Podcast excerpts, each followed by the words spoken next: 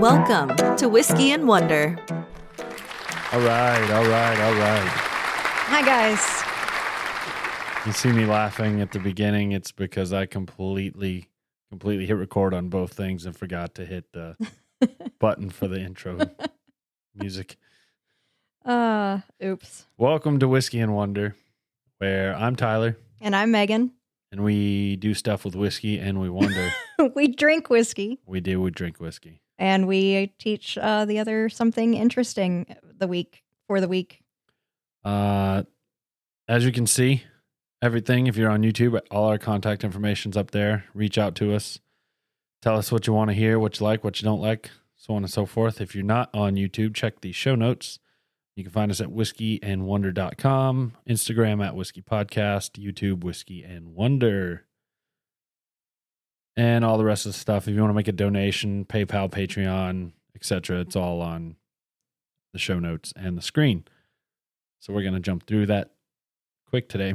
Yep. We've got a new sound effect. We do. I'm going to let Megan have the honor of pushing this. Oh my God. This some real shit, y'all. So that was from last week that uh, was sped up.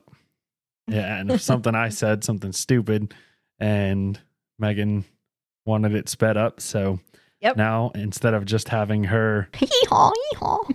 sound effects, we have one of me as well. So Yep. It's about time. Yes, it is. if you guys want any sound effects, let me know about what time it is and what episode, and I'll see if I can go back and make it. Yeah. See if I can make them Yeah. We'll- as a little shout out to you. Um, Megan, talk to us about t-shirts. Uh, they're happening when they happen. All right, got to get that other Megan sound in there. Yep. Now that I have a sound, I have to play both of hers every episode. oh no. Um, so we are working on t-shirts. They'll hopefully be soon. Um, Yep, that's the plan. yeah. Um, as soon as they're live, uh, it'll be all over social media and everything. So beautiful. Um, as far as uh, myself, uh, I am recovering very well from everything that happened. If you know me in person, you got a probably a general idea of what's happened. If not, uh, let's just say I had a minor surgery go terribly wrong, and so I'm recovering from that. Yep, it was a stressful, stressful little bit of time for those that know me the best. So yeah, um, very scary. Yep. So with that, uh, we are looking to start some bonus content. We're we've got a couple ideas of things we want to do, but at the same time, we want to hear what you guys would like as far as bonus content. What do you what would you be interested in? You want to do like a Discord hangout session, like a live stream where we can answer questions and maybe we can sit down and have a have a you know sh- you you recommend a whiskey or maybe something we've done before we could all drink together and Yeah. tell us what you think and we shoot can the shit. And, yeah we could have we could have somebody in here yeah, I guess that likes whiskey that just instead of teaching one another we can just kind of shoot the shit and talk about whiskey and have a little more laid back a little less structured Yeah. podcast which uh everybody that knows me knows i like structure but you know i'll let megan run that one Got to branch out every so often, Tyler. to be good at something you have to be a little bit uncomfortable Exactly. so uh so yes please email us you can find all that stuff in the show notes or the on screen uh, email us what you'd like to hear for that Please. and as always to everybody that donates and supports us rates us five stars subscribes likes us thank you guys so much that Thank helps more than That you is know huge. Uh, so please rate us, review us, give us five stars, uh, pop a message in the comments. tell your friends tell your mother tell your dad so you know tell them all Yes. and i guess on that note we'll just jump right in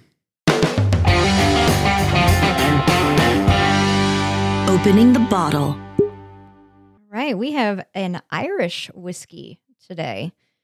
We are drinking Tullamore Dew Triple Distilled. This is a pot still whiskey made using a blend of Irish malt and grain. It is bottled at 40% ABV. Their legendary whiskey making process is based on the number three. It contains three natural ingredients, three grain distillation varieties, and three ma- maturation casks. This triple blended whiskey, triple distilled and triple matured, have an award winning taste and plenty of Irish character. It has won 21 awards in the past 20 years, including a gold medal in 2008 at the International Wine and Spirits Competition and a double gold at the World Spirits Competition. While the Tullamore, uh, blah, blah, blah. And that's all I'm going to say about Tullamore. And that's all I got Two. to say about that. Exactly. just as Forrest would say. Um, before we get too far off into this, I I wanted to I meant to say this in uh our little thank you segment there. Uh, thanks Shelby for friend Shelby for filling in Yes. last week. I could not drink because of the recovery, because of the surgeries and whatnot. So I am back full force. I have a beautiful, beautiful glass of a very uh, light, very light whiskey. Light amber. Yeah, I wouldn't even say light amber. I, it No? it looks like um, there's no easy way to say this. Pea. it looks like it looks kind of like pea. No, it does not. It does to me. Maybe you don't drink enough water. Oh yeah, it's definitely dehydrated pee, but you know, still. Um, with that being said, though, thank you, friend Shelby, for filling in. Yes, thank you, friend Shelby. Cheers to you. All right, so back to back to this whiskey here. So I feel like this color is the color of the amber in like Jurassic Park that the mosquito is in. No way. No, This is this is uh this is lighter than that in my opinion. is it? Yeah. Okay. Well, I definitely I mean it could be the fact that I'm holding it up against a white computer screen that's making it look a little lighter, but I don't know. smell wise, it is definitely not burning my nose hairs. No, but it is a strong smell. I smelled it as Tyler was pouring. Um, with with most whiskeys, I don't smell it from a few feet away, so that was interesting. Um, what do you think? What are you getting off this one? I'm struggling. I'm struggling. Period. uh, just with smells. Uh, I haven't. It's not COVID related or anything, but I'm struggling to. I can smell it. I just can't pinpoint any particular smell. Okay. Well, I will. Um, I smell like candied apple. Yeah, I was just about to say maybe apple is what I'm smelling. I smell specifically candied apple, like the red apple on Halloween, like the candy, um, with a stick in it. You know what I'm talking about? Yeah, but I, I, yeah, I know what you're talking. Covered in caramel. Or and I was saying the one that's the candy. So it's it's like a, it's covered in like a red candy. Oh, I don't know what that is. No, Oh, I'll have to Google that real quick. It's just a candied apple. Just look up candied apple. It's like a crunchy-ish red Oh yeah, sugar candy thing. Oh yeah, I see what you're saying. See, I was thinking like a one more like with caramel and nuts. which is delicious. And now I want a caramel apple. Oh yeah, that's what I was thinking of a caramel apple, not a candied apple. Yeah. Ah, difference. Yes. Um no burn my nose hairs with this one.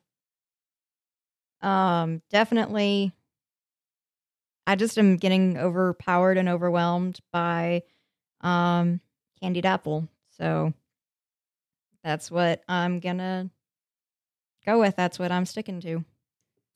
Yeah, I'm gonna I'm gonna agree with that. Like I said, apple was what I was gonna suggest. Megan's I cheating almost, over there. I almost took a sip. I almost did earlier too. I stopped myself. Um Yeah, I I so far I like the way it smells. I am uh I think I've found that I've liked most Irish whiskeys in the past, so I'm excited for this. We are supposed to be smelling honey red apples, dried fruit, banana chips, toffee, and a touch metallic and malty. Well, I get the honey and the apples. Yes, I don't get any banana chips. No banana. Uh, No toffee. no, well, Yeah. I I'm I'm getting hit hard with the apple and um honey. honey. Yeah, I guess that's where I got candied apple from. Yeah. as I was combining the two flavors. So okay, Well, bottoms up. down the hatch. Cheers. And then let's see. I'm watching Tyler's face. For those of you who cannot see him, he looks contemplative. Starts. Mm, it starts with that almost like a sweet apple, and then it finishes with there's a there's a long burn, but it's not overpowering, and the burn has like a crisp apple taste on the end is what I'm getting. So the initial taste is way more mild than I thought it would be.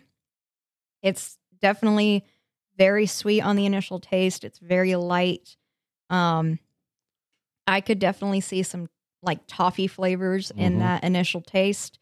Um then it does as you swallow it, it does start to like slowly bring spice up your throat, but it like it Tyler's right, it's not overpowering, it's not uncomfortable. Um and I do get um, apple thrown in there as well, and maybe some sort of there's some sort of like dessert spice that I'm trying to name. Um, Nutmeg. it might be nutmeg. It might be nutmeg. What was that funny? Why is that funny? Your email. Oh, uh, I've had Uh, that email since I was ten. I That's- know, I I- know. I it, I just it cracks me up every time. It's adorable. I'm not going to give out our email. But I'm just going to say not my personal it has email. nutmeg in it. It does. Um, yeah, no, I'm I'm getting like a lingering. I haven't had a sip in a while, but it's very, uh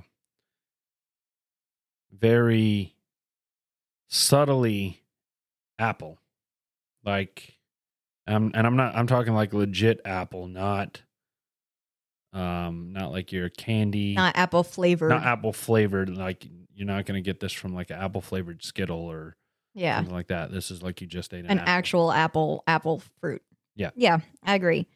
Um so on the sip I just took, I like kind of switched it around my mouth a little and I got maybe like a little leathery or um earthy, suedey type uh flavor there at the end as well. Um but definitely the apples lingering, um that nutmeg is lingering. Um No, to be honest with you, I can't say that I know what nutmeg itself tastes like. I just took a shot to make a joke about your email, but oh, well, so what are we supposed to be tasting? We are supposed to be tasting honey, banana chips, apples, toffee, earthy malt, Okay. copper, cinnamon, and nutmeg. um I don't So I associate the taste of copper with blood, with that like metallic taste. Oh no, that's iron. No, you ever stick a penny in your mouth? No. Um No. You've It- never stuck a penny in your mouth? No. Although my mom did once eat a bunch of pennies thinking that she would uh No, she planted a bunch of pennies. She ate thinking she would grow money trees. She ate pennies for something else. oh, I wish we had that story. Um I I do not get anything metallic. No, Um, I, I don't either. no don't- metals, no coppers, no iron, No, no, banana. Yeah, no banana. Banana chips. Ugh. I mean, banana chips aren't bad. Like if they're in like a trail mix and you only get one every so often, I wouldn't eat an entire bag of banana chips by themselves, but if they're like every so often you get one, they're not too bad. No. No, I'm not a banana person. Oh, so you don't even like bananas? I'll force them down if I have to, but You're crazy. nah. Um, I might be able to force myself to think that I'm tasting banana, but truth be told, I don't smell it. I don't really taste it. I'm not I, I can see most of the other things in there. Um, but as far as banana, I don't. Um, I'm not getting banana or copper. Yeah, I can see everything else. Nothing metallic, yeah. Yeah. Um, all right, so we're gonna keep on sipping on that. We'll uh Megan will probably do a little more sipping than I will, just because I'm presenting this week. So Yes. On that note, on that note, we'll jump right in. And I'll preface this by saying it may be a s- on the short side, so we'll see. it's a Tyler episode. It is a Tyler episode, but hopefully an interesting one.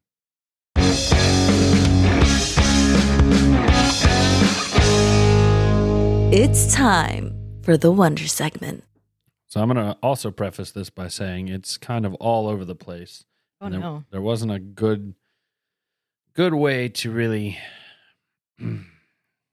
organize the research so i kind of tried to break it up by person and then chronologically Okay. all right What so are we learning about? we're gonna learn about the ringling brothers and barnum and bailey circus today All And right. yes there's ringling brothers and barnum and bailey All right. So it's So- a four man crew. It ish. uh seven Seven. there were five ringling brothers Holy spoiler alert shit. Actually, I think there were seven total, but only five of them went into the circus business. Dear God. All right. Well, Anyway, learn me about the circus. I shall. So I assume you're probably like me. You probably grew up going to, or at least at the very least, hearing about the circus. yes. Did you ever go? Yeah. How many times? Um, a lot, or just like once or twice? I would say once or twice, maybe three times. Yeah. Definitely wasn't a lot. I know it was in the Peppy, Pe- Peppy. It was in the Pepsi Center. Peppy Center In the Peppy Center in Oh, Denver. I got a new name for Pepsi. Peppy. I want some Peppy. um. yeah, so I remember going at um the old Charlotte Coliseum where the Hornets used to play, way over on Tyvola, Okay. way down by the airport. Um, I saw him there twice. Anyway, uh, obviously, you grew up hearing of the circus, and going to the circus. Which one was most popular? When we were growing up, it was Ringling Brothers and Barnum and Bailey, aka the greatest show On, on Earth. Earth. Uh, I do remember going to see him several times when I was a little kid, but Uh, like I said, the name there's like at the time I thought it was four people too, but there's seven seven people involved with it. How did the circus get named after all these people? How did it become the greatest show on earth? So we're gonna jump into it.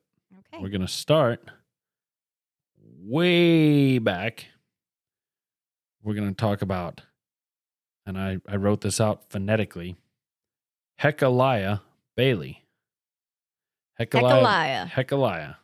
Spelled H E C H A L I A H. Hecaliah. Yep. All right. So Hecaliah Bailey was born in Somers, New York in July of 17 and 75.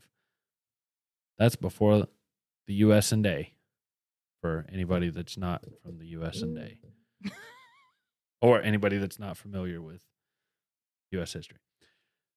Bailey came from a family of farmers and also grew up to be one as well, uh, but he also tended to find other methods of income he became a director of the Croton Turnpike Company that operated a major route through Somers, eventually converting this route into a toll road.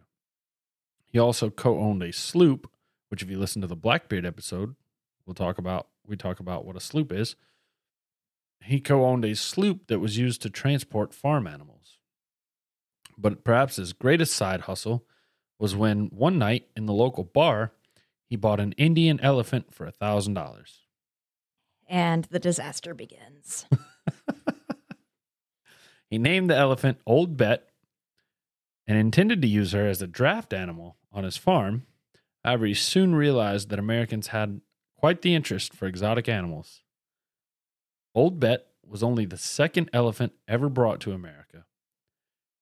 In 1805, Bailey took Old Bet to Hudson Valley and in 1806 to New York City to show off his animal. He was soon charging 25 cents per person to see Old Bet and would travel at night so that nobody got a free peek at the creature. This guy was smart. No freebies. Over time, he added a trained dog, pigs, a horse, and four wagons to his traveling show. Hey, Sadly, in 1845, however, Bailey died from being kicked by a horse in Somers, New York. probably because he beat his animals. I mean, it was 17. Yeah. It was 1845. Sorry. Um, I have some issues with the circus. I I knew you would. I'm going to address those, Okay. kind of. Oh, Um, okay. Before his death, however, he visited visited a young P.T. Barnum in his general store in Connecticut, and ultimately inspired him to enter into what would become the circus business. Is it P period T period or is it P T P E T E Y? It's P period T period. Okay. Um, it's Phineas something. Hold on. Phineas Tiberius. Probably Uh, not. Phineas Taylor. Oh, Phineas Taylor Barnum. Um, that's way easier than I was going. Yes. So P.T. Barnum was born in Bethel, Connecticut in 1810. Barnum was business oriented from a young age, starting a statewide lottery network, real estate speculation, a general store, and a book auctioning trade. All before he started his own newspaper called the Herald of Freedom in 1829 at only 19 years old. This had- is all before this? He had done. He started the newspaper in 1829 at 19 years old. Everything else he had done before that. Dang. He was business oriented. Some people are just business people. Yes, they are. Now I'm gonna. I have this oddball factoid about him that I'm throwing in here at this point because I couldn't figure out how to work it in, but I think it helps to illustrate his character a little bit. Mm-hmm. He went to jail multiple times for libel from his newspaper. I think it was like three times. Oh wow. So just to, just to let you know his character a little bit. Not a great dude. Do you hear Bo over there? Uh, I do. Hope I don't think it's No, picking up on the mic. Okay. In 1834, he sold his general store and began his career as a showman. The greatest showman. One of a, a interesting showman. In 1835, at only 25 years old, Barnum bought and exhibited a blind and almost completely paralyzed slave woman named Joyce Heth, claiming that she was 161 years old and had been George Washington's nurse. What a dick. At this time, slavery was illegal in New York. However, Barnum exploited a loophole where he leased the woman instead of owning her. He would force her to work 10 to 12 hours a day, resulting in her dying in 1836. Wow, he is horrible. Oh, but there's more. Ever the businessman, Barnum hosted a live autopsy on the woman and charged people 50 cents to watch, while revealing that she was only half of her supposed age. She was only in her 80s when she died. But he was selling her as she was 161. What a dick. God damn. He gathered up a and started a troupe called Barnum's Grand Scientific and Musical Theater, and he had mixed success with this. This resulted in 1841 he purchased Scudder's American Museum in New York City and renamed it to Barnum's American Museum. Here, Barnum hosted a variety of daily acts and curiosities such as little people, giants, albinos, jugglers, exotic women, detailed models of cities and battles, and a menagerie of animals. In addition, the outside of the building was designed to attract people during all hours of the day and night. During daylight hours, flags and giant paintings of animals filled the windows and the outside of the building. Uh, on the rooftop, he offered a spectacular view of the city, beautiful gardens, and hot air balloon or, hot air balloon rides. At night, he used a lighthouse lamp to attract people, and attract people he did. I The bet. place soon became yeah, like moths to a flame. Uh, soon the place became very popular. It wasn't until 1842, however, that Barnum introduced his first major hoax the Fiji mermaid. This creature had the body of a monkey, but the tail of a fish. This was his first major hoax. Yes. His 160 year old woman was not. Major hoax. That was Okay. apparently the little leagues. Okay. Yeah. Um, following the creature in the show was Charles Stratton, aka General Tom Thumb. Stratton was a was a four year old child at the time, but was stated to be eleven. He had such enormous talent and was taught to Im- that he was able to. Let me try that again. Stratton had enormous talent and was taught to emulate people such as Napoleon and Hercules. By the time he was five, the boy was drinking wine and smoking cigars for people's Five? amusement. Five years old. Oh my God. This is horrible. Barnum soon added uh, Native American dancer Fu Hum Mi to the show. In 1844 and 45, Barnum toured and his show toured around Europe, eventually meeting Queen Victoria.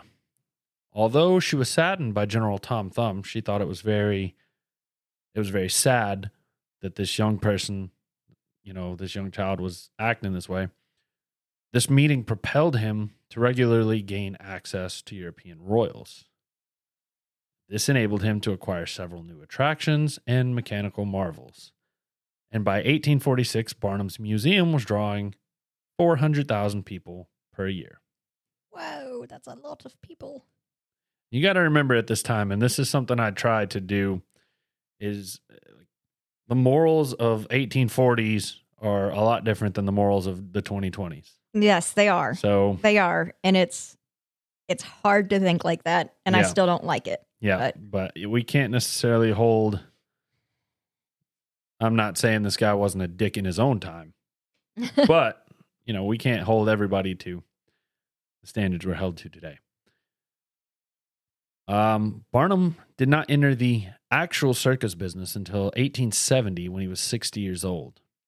He established P.T. Barnum's Traveling Museum, Menagerie, Caravan, and Hippodrome in Wisconsin and toured around the country. Let me pause and just say here these people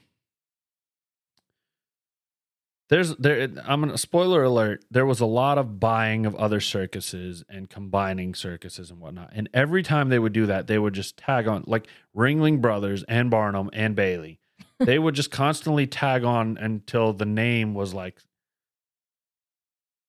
four different circuses made up of six words each and the name is like 30 words long. It's a Fall Out Boy song. yeah basically. It's just like how do you fit that on the marquee anyway the show underwent many name changes until i didn't that's what i'm talking about i didn't feel like listing out the 500 different words in the Yeah, name. no, that's fair. Um, so the show underwent many name changes until 1881 when Barnum merged his circus with the circus owned by James Bailey and James L. Hutchinson, and Barnum and Bailey was born. Now, if you're keeping score at home, you may notice that James Bailey is not the same Bailey as Hecaliah Bailey. no, it's not. It is not. So let's talk about James A. Bailey. The time frame doesn't add up either because I was talking about somebody in 1775 who met Barnum. Um, so to tie that back in, James A. Bailey was born in 1847 as James Anthony McGinnis. The future circus owner was orphaned at the age of eight. Oh, While working as a bellhop in Pontiac, Michigan, McGinnis was noticed by a circus advertising advance man which, from what I gathered, is basically somebody who would travel ahead of the circus and kind of generate buzz about it coming. Yeah, I like, mean, like a hype circus man. is coming. Yeah. Yeah. Hey, have you- see the Have you kids heard the circus is coming next week? Go bug your parents for some tickets. Kind of, you know. um, this gentleman's name was Frederick Harrison Bailey. Bailey was the nephew of old Hachaliah. I see where this is coming So, together. Fred Bailey offered McGinnis a job as his assistant, and the two traveled and worked together for many, many years. and he was eight. Yeah. Okay. Uh, uh, I think he was a little bit older. Uh, he was just orphaned at the age of eight. Okay. I think he was pick. I couldn't. I couldn't find a lot of information on this guy, and so I'm imagining he was a little bit older. Okay. Cool. Um, so Bailey offered McGinnis a job as his assistant, and the two traveled and worked together for many years, to the point where McGinnis eventually opted to adopt Bailey's surname, becoming Aw. James A. Bailey. Nowadays, I have my curiosity as to whether they were lovers in the night. You know, That's where I was kind of Yeah. leaning. I- Like I don't know. that's a little weird, but okay. Like randomly picking up a kid and just saying, "I really like this kid," and you see thousands of kids every time you travel. I don't know. That It's very strange. That reminds me of um, Showbiz. I can't remember who that was, but that guy, Um, is that Albert? Fish? Albert Fish. Yeah, Yep. Albert Fish. All right. So, in the early 1870s, Bailey became a partner in a circus primarily owned by James E. Cooper. The circus traveled abroad for two years between 1876 and 1878, and once returning to the U.S., Cooper Bailey and Company's Great International Circus combined with two other circuses and quickly became a rival of P.T. Barnum's circus. Barnum soon realized that Bailey's circus was outperforming his own and sought to merge the two. He realized the writing was on the wall, his ticket sales were going down, theirs were going up. And ultimately, in 1881, the two shows combined, and again, Barnum and Bailey was born. So let's talk about the Barnum and Bailey Circus. In 1882, Barnum and Bailey were able to buy Jumbo, a popular elephant from the, the London Zoo, and they billed him as the largest elephant in the world. In May of 1884, Barnum was able to orchestrate a large publicity stunt using Jumbo. He was he paraded Jumbo, 20 other elephants, and 17 camels across the recently finished Brooklyn Bridge to prove its structural integrity.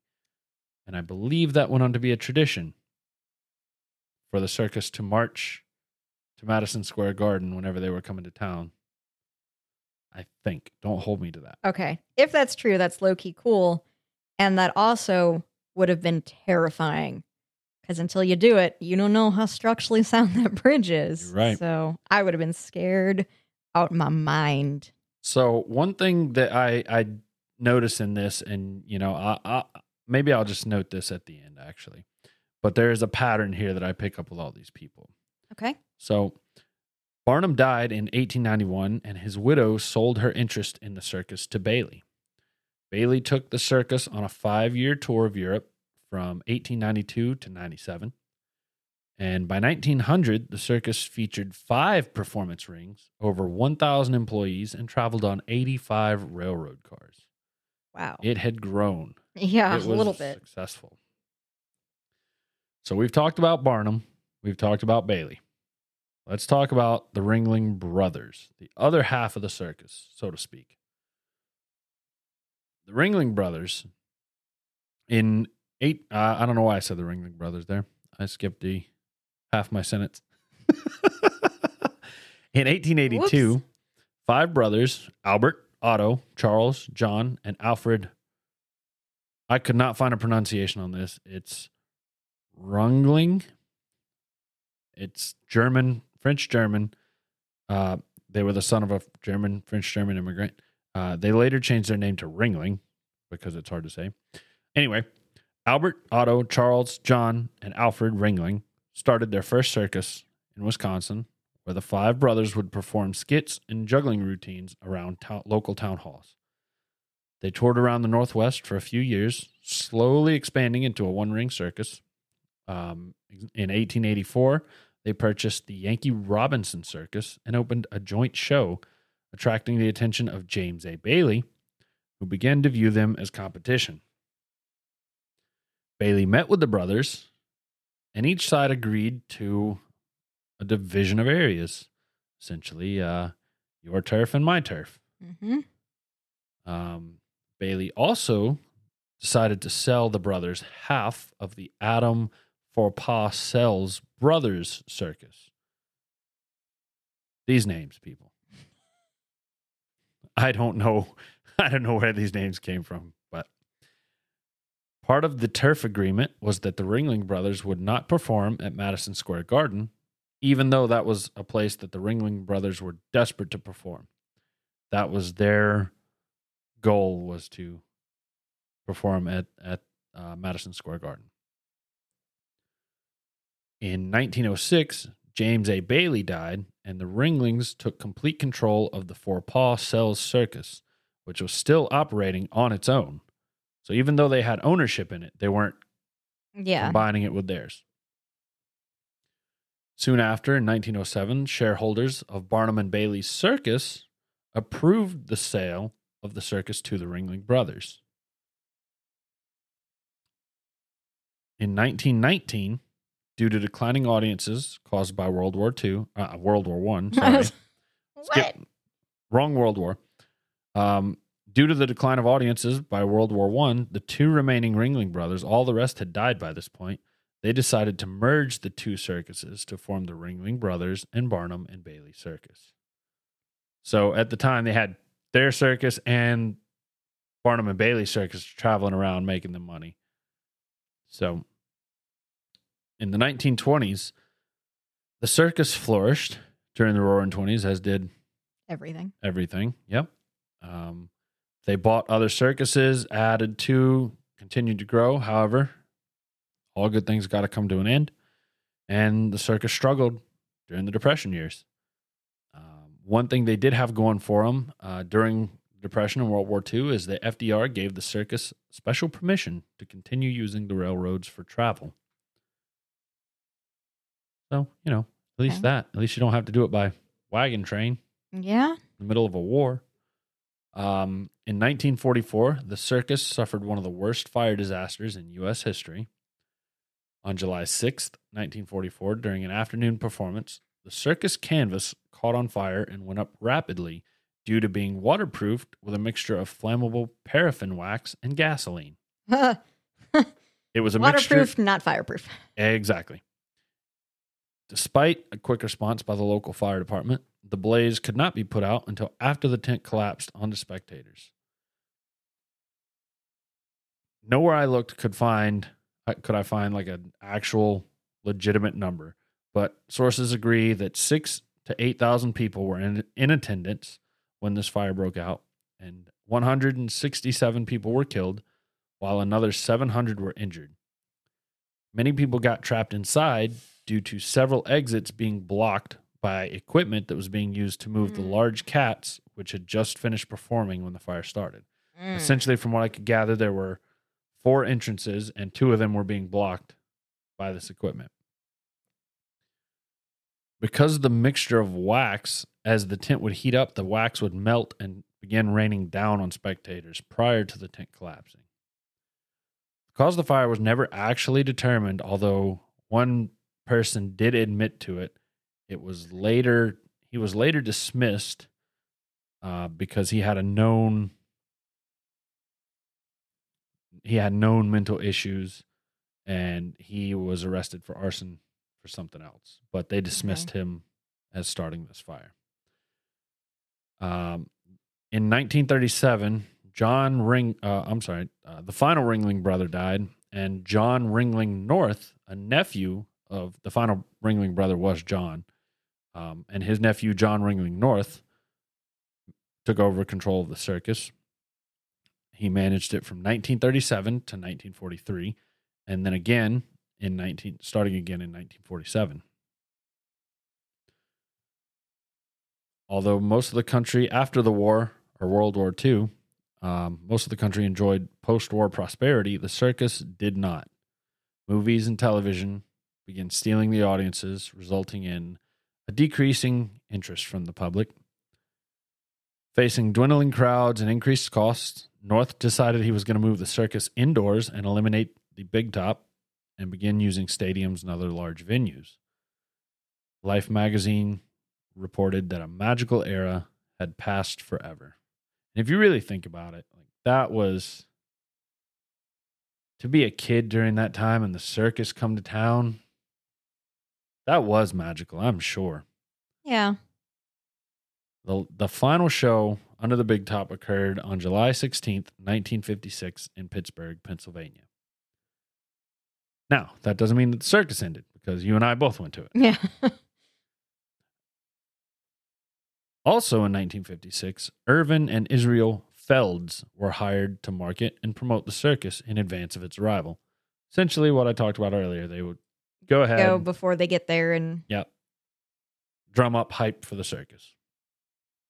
Uh, the two would continue to work for the circus until 1967, when they, along with Judge Roy Mark Hofheinz of Texas, would buy the circus outright from John Ringling North for $8 million.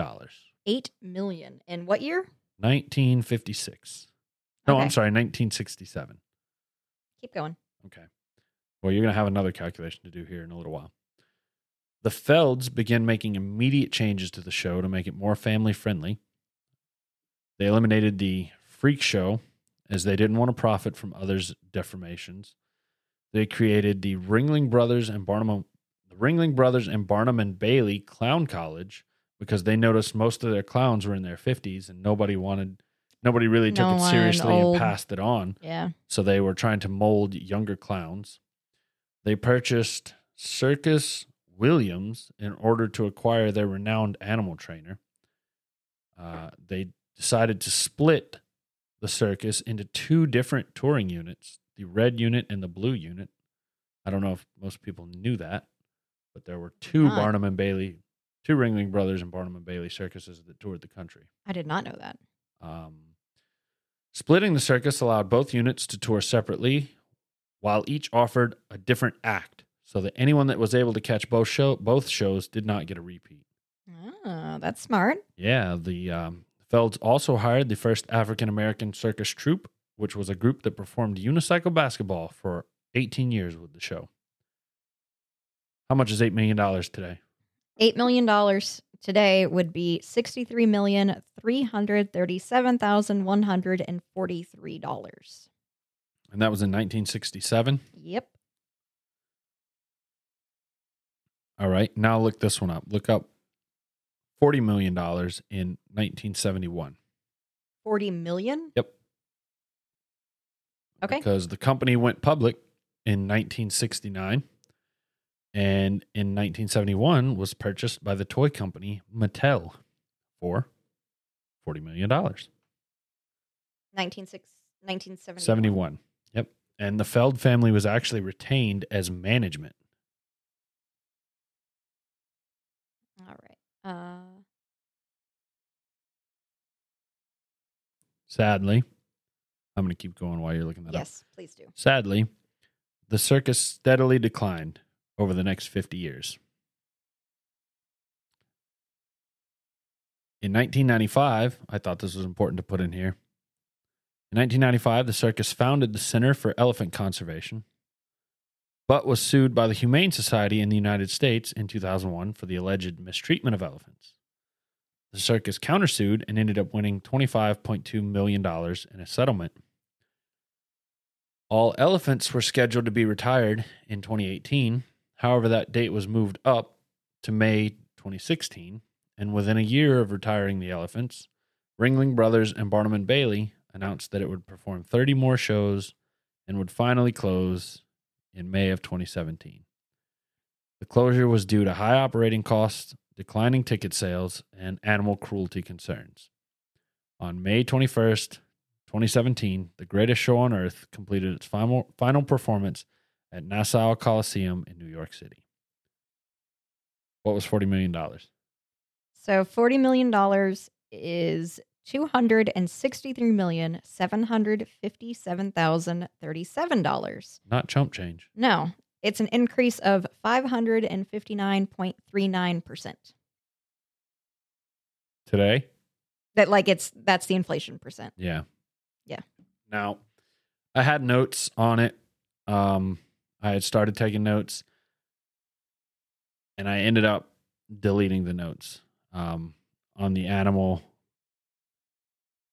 Excuse me, on the animal cruelty and whatnot. Um, to make a long story short, essentially, PETA, which is um, Mankind for the Ethical Animal Treatment, or MEAT. I love that Futurama joke. It's supposed to be PETA and it's meat. Anyway, PETA, the People for the Ethical Treatment of Animals, um, kept filing lawsuits and complaints and whatnot. I believe it was more than just PETA. PETA was the one that came up. Yeah, there was a lot of people. Like I said, the uh, Humane Society of the United States, whatnot. But PETA got the uh, USDA, I believe it was, involved. Let me see if I can find that exactly so I can tell you for sure. I could probably do, or you could do. Either one of us could do an episode on PETA. Oh, yeah, They're- definitely. They're crazy. Oh my god. Yeah. Um. Anyway, um, the circus was fined. I think it was two hundred and forty thousand dollars. They were they were um, fined by the USDA for uh, they weren't keeping the animals, the paperwork, the the equipment to deal with the animals. They weren't keeping it up to regulation No. um, which is sad when you think about it. But at the same time, they did do good things for animals. They retired all their elephants to the elephant conservation. They did found the Center for Elephant Conservation. You know, I'm sure. In my opinion, and this is all it is, in my opinion, I feel like there's that's one of those situations where there's a disconnect between management and ground staff, where ground staff is told to get a goal done and do what they have to do to get this goal done while management is in the dark on it and management is probably against what they're doing. You know, it's just like any job I've had where safety is a concern. Management wants you to be as safe as possible until you got to get the job done. Yep. And, then, safety goes out the freaking window. Get it done however you can. Yeah, get it done, and I'm going to turn my head. So, you know, uh, but I did want to touch on there are there were animal cruelty concerns, and uh, they did have to pay the largest ever fine by a private entity um, up to that time. So, Yep. did you have any other animal cruelty? I know that was what you wanted to talk about. Yeah. with the circus. Um, that was my biggest issue with them. Um, they used very archaic training methods in training all of their animals, their elephants, tigers, what have you. Um, it was was- all very much negative reinforcement, punishment based training. Yeah, that was part of it. Is uh, PETA had video of, um, I guess it was the head trainer I, I- that was like whacking elephants with bull whips right before they were supposed to go on stage and mistreating tigers and lions. Yeah, just stuff like horrible. Yeah. Horrible, evil, evil people stuff. You know and and uh, i don't know i know those lawsuits were in the 2000s onward i don't remember the exact dates but i can kind of excuse that behavior if it's 1850 i can't really excuse that behavior if it's Not in 2000s. not in the 2000s not in the 19 1950s onward Yeah. um Yeah, people knew better then. Yep. So anyway, that's a quick and dirty on the Ringling Brothers and Barnum and Bailey Circus. I remember used I used to go when I lived in Raleigh. Uh, we'd go see the train, the The circus train, that they came in on. Yeah, That's cool. badass. We always got the red one. I wonder if Colorado got the blue one. I wonder if it was split by East and West. I I don't know if it was split by east and west. I think I remember hearing that when I was little. Yeah. Um, but I think it was one of those things where because I talked about people could catch both shows. see both of them. Yeah. I think it was one of those where like the middle of the country probably overlapped. Okay. Yeah, makes sense. you know. But yeah, so that's a quick and dirty on the circus. All right, cool. Have Yeah. you seen The Greatest Showman? The Greatest Showman. What is that? It is a movie with Hugh Jackman as P.T. Barnum. No, I have not seen that one. I watched a documentary on P.T. Barnum and this circus. Um, and that I watched it. It was, I don't know, this was probably a year, year and a half ago, and it really kind of has hung in the back of my mind. I wanted to do this topic ever All since, but I can't find that freaking documentary anywhere. Oh, I wanted to watch it again, but I couldn't find it. Interesting. Yep. Do you have any personal experiences with the circus? Do you remember anything? Um, God, my childhood is basically a black sheet. Um, I know that we went to the circus, and I remember having fun, and I remember absolutely no specific detail. Okay, yeah, that's pretty much mine. I remember going and having fun, but I was real young and I don't remember. Yeah. I Uh, can't even remember if we took a friend or I don't know. I don't know. I remember the parking lot more than I remember the circus. That's how I can tell you where I saw it at. But anyway, on that note, we'll jump in.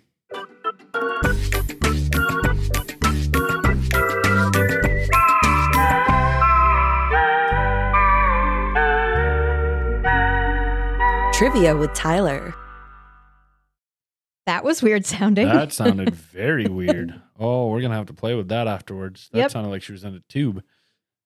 that was strange. I wonder if uh, you guys heard the strangeness as well Yeah, from our good friend Mars, our voice artist. yeah. Oh, that's a that's Oh. a weird one. Um. Yep. All right. So I happen to have this. I I book a lot of my trivia with Tyler's far out in advance. I save them when I see them, and I happened to see this one again yesterday on a cooking show I was watching. Yes, I like cooking shows.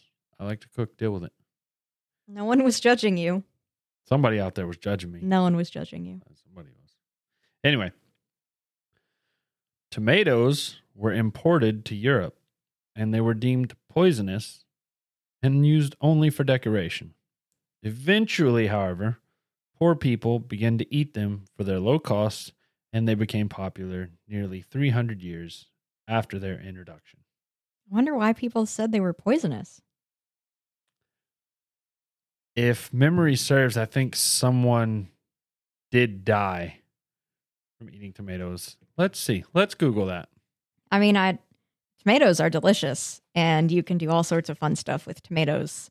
Um, maybe because they're bright red and bright colors are bad. I- Be- because tomatoes are so high in acidity when placed on this particular table where the fruit would leach from the leach lead from the plate resulting in many deaths from lead poisoning Oh, it was the lead, not the tomato. damn lead Mm, it's never good for you nope. a brief history lesson about the tomato all right well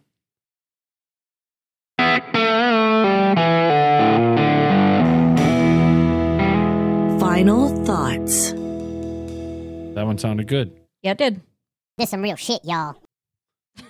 i don't know i felt that that was appropriate there Okay. all right Uh, so you have not drank a whole lot because you've been presenting. Um, and so oh I, man i thought i was almost done oh no, not even close. I don't think I saw you take a sip that entire time. i took like four I don't think so. i did Okay. i made sure Okay, well, you barely touched your glass. Um, so I really, really liked this whiskey initially. Like the first 10 minutes of drinking it, I was like, this is awesome. I'm going to rate it high. And the longer I drank it and the more I drank it, the less I liked it. So that that was kind of a bummer for me. what did Um, what did you not like about it I feel like the taste is turning sour the more I'm drinking it. It's not it's not as sweet as it was. It's just kind of an uncomfortable sour taste. I don't I don't know how to describe it. Um but that's that's only that's really the only way I can think to describe it is it just kind of turns the sweetness isn't sweet anymore. It's just kind of like, bleh. What? Where? Where are you getting that sour? Is it on the front end? Is it on the back end? it's on the initial front and then on the back. The mid's okay, mid's tolerable. Really? Front and back, I'm to the point where I'm like, I don't like this anymore. Like if I can just have the mid experience and skip the other two, I'm fine. So Interesting. I had a lot of obviously I was presenting, so I had a lot of it lingering kind of in my throat. Um and I got a very sweet vanilla y linger the entire time. And uh for me, the only thing I didn't like about it is it's not as smooth as I would like. It's smooth, but it does have that burn. Uh, it's not overpowering, but as you guys know, I'm not the biggest fan of spice. mhm. Um, I'm not saying this is overly spicy by any means. It's probably like a five out of ten on the spice scale. It's pretty middle of the road, yeah, but I like a three as far as spice goes. That's just Yeah. that's just what I like. Um, that was the only drawback for me. I don't know how. This is not something I could sit there and drink multiple glasses of. Like I'm not going to go outside and smoke cigars and drink a couple glasses of this, but I could definitely have a glass of this and enjoy it. I, Um, I think I'd want to mix it. Mix it or oh, shoot I- it. I I haven't shot it yet, so I'll try that. I shot the end of mine, and I still the the end I didn't like. Shooting it, it wasn't as bad. Um, but Uh, I, it's not something I want to sip on. I did not like it shooting it. I got a little bit of that bitter in the back of my throat. Yeah. Um Yeah, bitter, bitter, sour. this for me is something that I'm gonna yeah, I'm gonna sit down. I'm only gonna drink it glass by glass, but I'm gonna sip it. I'm not gonna shoot it. I'm not gonna mix it. Okay, Um I would give this I'd go six. I'm gonna go three. Ooh. That is a uh, divisive. You know what I just realized? What? You a couple weeks ago we were talking about the uh, different how different differently we rate things and how I'm way more conservative and you said uh, life's too short. I'm going to rate things high and low. Yet here I am in the middle with uh still going still going down the middle even though I had like a life or death experience there. That's that's freaking hilarious. Uh, yeah, no, it's a three for me. Um, and I I agree. Life is too short to be wishy washy, and this is not something that deserves to be in the middle of the road. I, I'm going to be wishy-washy Okay. till my deathbed apparently. Um Jesus, that's not funny. I think it's pretty funny. I'm, I'm here. I can. I'm here. I can joke about it now. Oh, Um. Yeah. All right. I guess a six and a three. Um. We're sitting here right at about an hour mark. I told you guys it'd probably be a short episode today, just because the amount of information out there is kind of limited.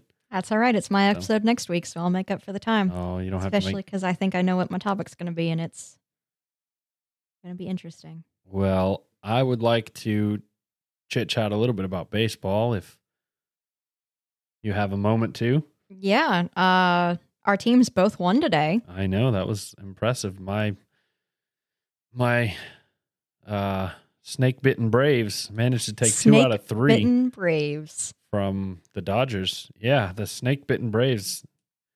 One guy's committing domestic violence and getting arrested. Everybody else Oh, is I getting not- hurt. Oh yeah, I have not heard about yeah, that. Marcell Ozuna. He uh Ooh. cops saw him choking his wife.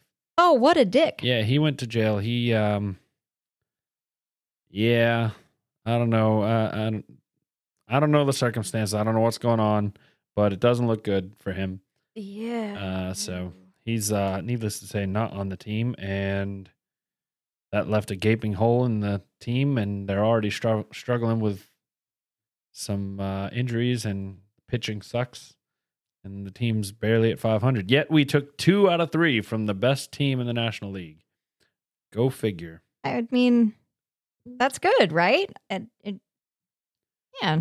this team has been um you think that they'll take two out of three from a team and you're like all right this is going to turn the season around and then they'll proceed to lose four out of the next five and it's I, I was reading i was on the subreddit today and somebody was commenting uh something to the effect of 20th time's the charm. Like this this will be the series that turns us around. At 20th time's the charm right guys? Something to, something to that effect and it's just like eh, you know what? Maybe this just ain't our year. Maybe we're gonna i can see us i can see them fighting and clawing and making their way into the playoffs but they're i don't i don't foresee them going very far at the moment. There's just too many injuries too many wild cards and they're too inconsistent hey, you're the Braves are the second in the NL East. yeah i know which is a sad fact in and of itself Um, the Rockies are sitting at the fourth in the NL West, just above the Diamondbacks. at least they're not last We're not last. Um, how many games back are you though Um, we are at. you can feel free to not say Nah. I need to find the standings. Hold Last on. I saw, and this was several days ago, but it was in double digits, which is not good. Uh, we have won 24 and lost uh 36. So, how many games back are you? Should be GB. Should be what? GB? Oh, uh 13.5. Yeah, that's about where I thought it was. I, I think the Diamondbacks were 16 and y'all were 13. They're 18. 18. Oh, they're sucking even worse. yeah, you guys are 13 and a half games behind first place. That's going to be real, real hard to overcome. Oh god, that we are like horrible. Yeah. Looking at the entire National League, we are only above the Diamondbacks. Yeah. oh, that hurts. Let's see. Y'all, Um, y'all are having a struggle season. Rebuild, rebuild time.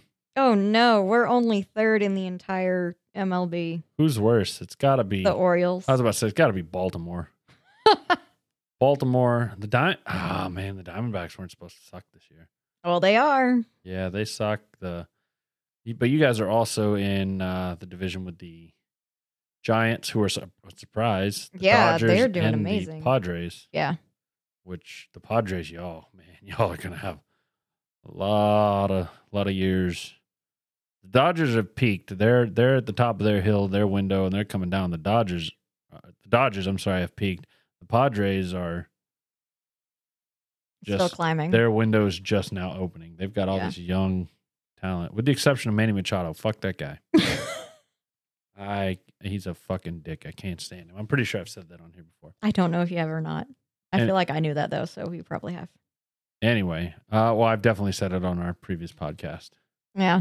Um, anyway, we'll chat. We just chatted baseball for a little five minutes to add a little bit of time Add a little on bit here. of time. You guys can see how much our my team sucks. Um, How bad mine sucks too. you're not nearly as bad. I'm sure the Braves are middle of the pack in the National League. uh, let's see. You're down three point five. Three and a half games from who? Uh, it's your GB. Yeah, from from what team? Who's leading the NL East? Uh, the Mets. Oh yeah, the fucking Mets. The Mets are out of nowhere. Uh, yeah. No, the Mets had. Well, no, I shouldn't say that. The Mets aren't out of nowhere. The Mets have the same problem every year. They start strong and then fall apart in June. And painfully. Yeah. So, well, maybe they will make the playoffs. I don't know. We'll see. The Rockies need to pick up their game. We traded all of our best players last year for some fucking reason. So, Rebuild. Anyway, well, that's what we have to say about that. settle down, Forrest. All right. On that note, guys, check us out on YouTube. Hit the bell, the whistle, the flying spaghetti monster, whatever button you want to hit up there. Rate us five stars, rate us zero stars if you didn't like us. Send us an email if you didn't like us. Yeah, We're, tell us uh, how we can imp- we can improve. If you're if you're a long time listener, you'll realize we haven't done mail time in about three weeks. We even have a nice catchy jingle for it. If you're a new listener, we just don't have any reason to play it because nobody's emailing us anymore. Mail us. So I have gotten uh, some spoiler words in person that someone is going to send us some things to try. So that'll be a real life mail time. Ooh. You know about this. I do know about Yeah. this. It took me a minute to remember, but yeah, Yeah. we're gonna get some more whiskey. We're gonna get some some good little samples to try. I'm Um, excited. we should have the Flaviar coming back up yep. here soon. Yeah, so we'll be stocked on whiskeys for a hot minute. Yeah, we will. That'll be Get us through summer, probably. yeah for sure. That'll be almost a year.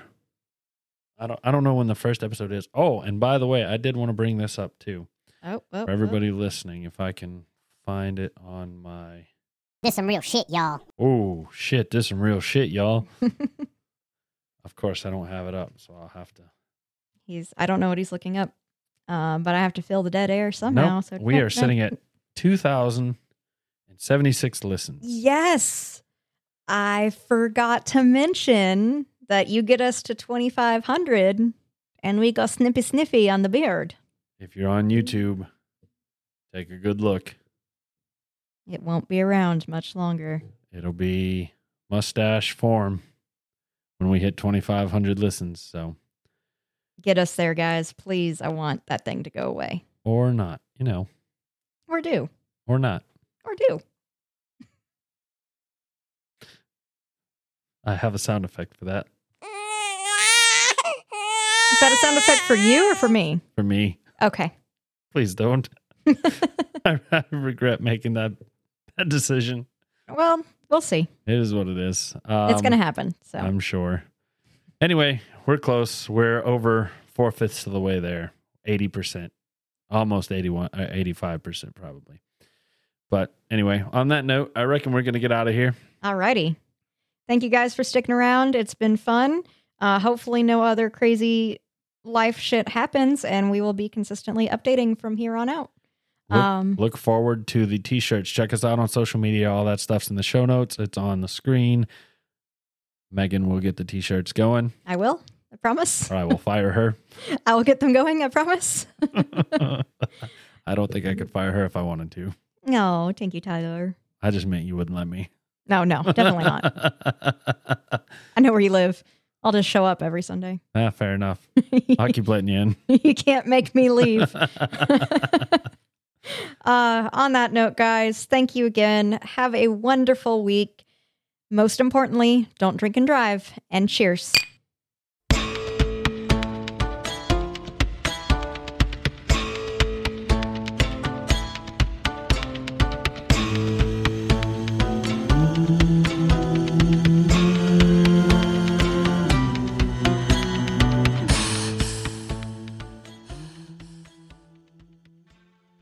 Want some peppy.